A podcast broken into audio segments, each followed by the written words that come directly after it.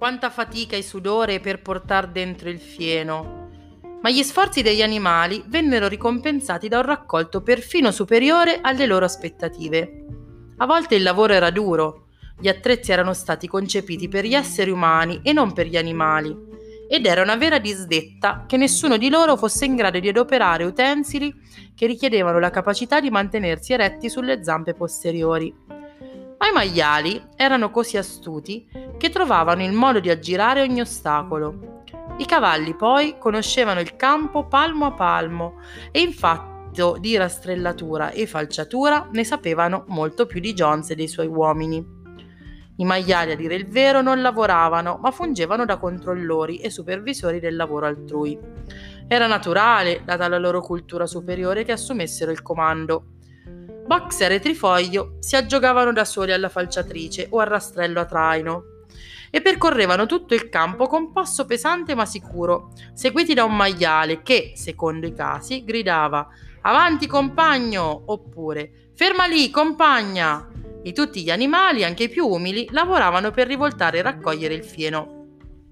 Persino le anetre e le galline si affannavano su e giù tutto il giorno. Sotto il sole, trasportando ciuffetti di fieno col becco. Alla fine il raccolto fu portato a termine impiegando due giorni in meno rispetto a Jones e ai suoi lavoranti. Non solo, ma fu il più abbondante che si fosse mai visto alla fattoria.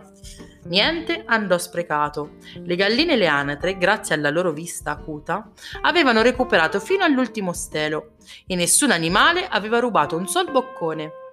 Per tutta l'estate il lavoro filò con la precisione di un orologio. Gli animali erano felici come non avrebbero mai immaginato di poter essere. Ogni boccone era un autentico, intenso piacere, adesso che quel cibo apparteneva veramente a loro.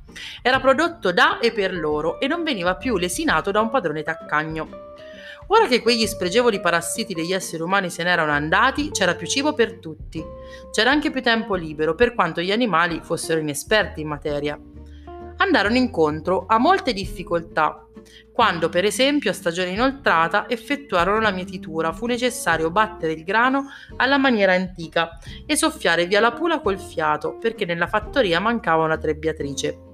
Ma l'ingegno dei maiali e i massicci muscoli di Boxer li toglievano sempre dai guai. Boxer destava l'ammirazione di tutti, anche ai tempi di Jones era stato un gran lavoratore, ma ora pareva addirittura dotato dalla forza di tre cavalli.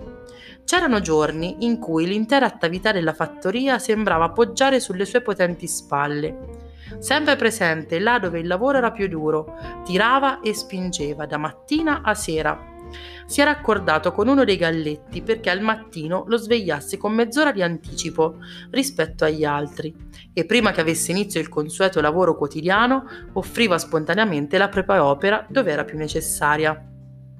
Di fronte a ogni problema, di fronte a ogni ostacolo imprevisto, la sua risposta era lavorerò di più. Queste parole erano diventate il suo motto. Ma ciascuno lavorava secondo le proprie capacità Durante il raccolto, per esempio, le galline e le anatre avevano recuperato 5 misure di grano raccogliendo i chicchi sparsi. Nessuno rubava, nessuno brontolava per le razioni. Le liti e i morsi e le gelosie, in passato all'ordine del giorno, erano quasi spariti. Nessuno batteva la fiacca, o meglio, quasi nessuno, perché effettivamente Molly non riusciva ad alzarsi presto al mattino e tendeva ad abbandonare il lavoro prima del tempo, dicendo di avere un sassolino nello zoccolo e anche la gatta si comportava in modo alquanto strano. Ben presto gli altri notarono che si rendeva irreperibile quando c'era qualcosa da fare.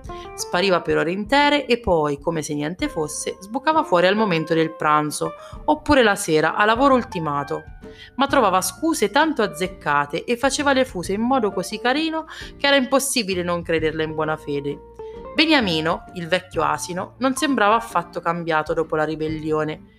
Continuava a svolgere i propri doveri con ostinata lentezza, come aveva fatto ai tempi di Jones, senza sottrarvisi, ma senza neanche offrirsi per lavori extra. Sulla ribellione e sui suoi effetti non esprimeva alcun parere. Quando gli chiedevano se non fosse più felice ora che non c'era più Jones, si rimetteva a rispondere: Gli asini vivono a lungo, nessuno di voi ha mai visto un asino morto e gli altri, agli altri non restava che accontentarsi di questa risposta sibillina. Di domenica non si lavorava, si faceva colazione un'ora più tardi e poi aveva luogo una cerimonia che si ripeteva regolarmente ogni settimana. Per prima cosa c'era il rito dell'alzabandiera. Palla di Neve aveva trovato nella selleria una vecchia tovaglia verde della signora Jones e ci aveva dipinto sopra un bianco zoccolo e un corno. Ogni domenica mattina la bandiera veniva alzata sul pennone nel giardino della casa colonica. Il verde, spiegò Palla di Neve, simboleggiava i verdi campi d'Inghilterra, mentre lo zoccolo e il corno rappresentavano la futura Repubblica degli animali, che sarebbe sorta dopo la definitiva sconfitta della razza umana.